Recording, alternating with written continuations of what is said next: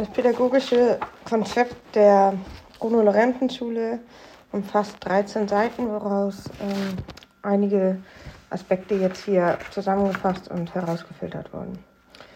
Dabei ist es so, dass die Schule 2009, 2010 in diesem Schuljahr von der Realschule zur Gemeinschaftsschule gewechselt ist, hat sich also relativ schnell der UN-Rechtsbehindertenkonvention angepasst und entsprechend des, den Leitgedanken der Inklusion umgesetzt.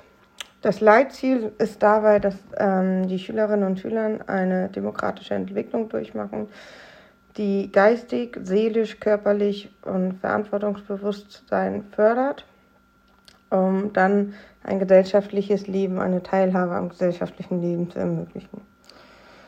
Dabei sind die pädagogischen Grundsätze so ausgelegt, dass Bewährtes erhalten bleibt und Neues entwickelt und erprobt wird. Die Grundsätze sehen dabei vor, dass erstens ein längeres gemeinsames Lernen möglich ist über die Grundschule hinaus. Zweitens eine individuelle Förderung durch Binnendifferenzierung und Lernengagements stattfinden kann. Ähm, drittens eine äußere Differenzierung in den Kernfächern in Englisch ab Klassenstufe 7, Mathe ab 8 und 9 ab Deutsch stattfinden kann. Viertens sieht vor, dass Lernen lernen, Klassenrat, Muses ästhetisch, Gewalt- und Suchtprävention, Vorhaben, Woche, vernetztes Lernen, Kompetenzen fördern oder eine Kompetenzförderung erstrebt wird.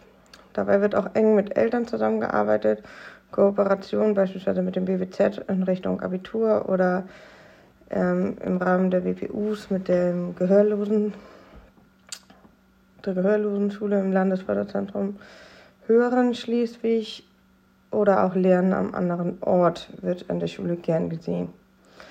Transparente Leistungsbewertung ist der fünfte Punkt. Dabei ist es so, dass Niveaus gefördert werden und mit dem ständigen Ziel Lernen fördern und Leistung fordern.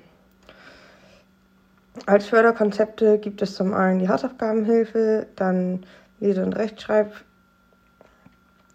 Förderung, DAT, Lernen, Lernen und dann gibt es noch die EZH für Schüler, die etliche pädagogische Maßnahmen und Ordnungsmaßnahmen hinter sich haben und nicht mehr aktiv und verhältnismäßig im regulären Klassenunterricht teilnehmen können, sodass die anderen nicht mehr zum Lernen kommen.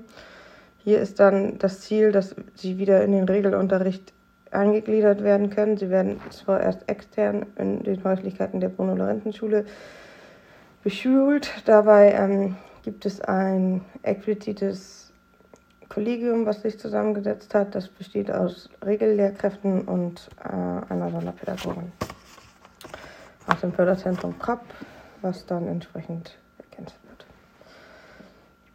Nach Jahrgangsstufen ist es so, dass in den Kernfächern mindestens einmal die Woche Doppelbesetzung stattfindet, um den Niveaus begegnen zu können in Klasse 5 und Lernen wird eingeführt, um Methoden zur Selbstständigkeit zu fördern.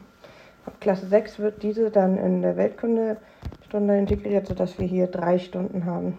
Lernpläne werden erstellt und die Freiarbeit wird weiterhin gefördert. In den WPUs ist es so, dass die in Klasse 7 eingeführt werden und eine interessengeleitete Differenzierung bieten. Und dann wird auch Englisch als äußere Differenzierung unterrichtet in Basis- und Erweiterungskursen. Mathe und Deutsch findet weiterhin gemeinsam statt, aber mit vermehrter Doppelbesetzung.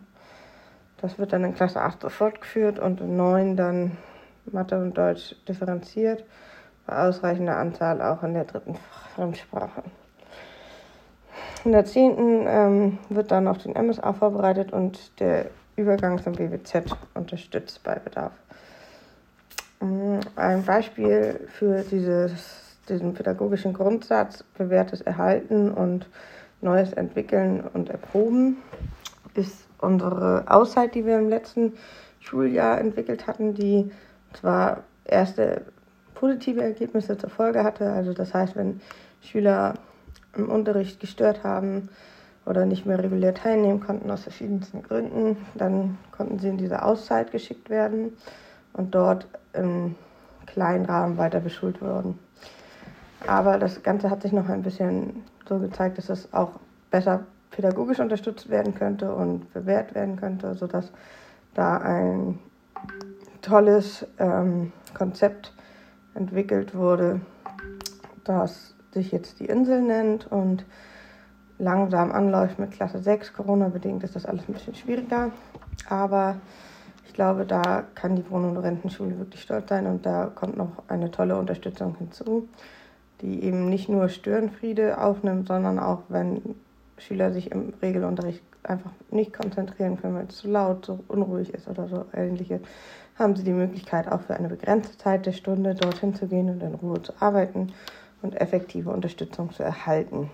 Auch hier, wie in der EZH, ist das Ganze durch ein kleines Kollegium, eine kleine Arbeitsgruppe entstanden, sodass hier festes Personal vorzufinden ist, dass da entsprechende Beziehungen zwischen Schülern und Lehrkräften aufgebaut werden können, was beispielsweise in der Auszeit vorher nicht war. Da war der, die Fluktuation ähm, der Lehrkräfte so hoch, dass das die Effektivität darunter gelitten hat.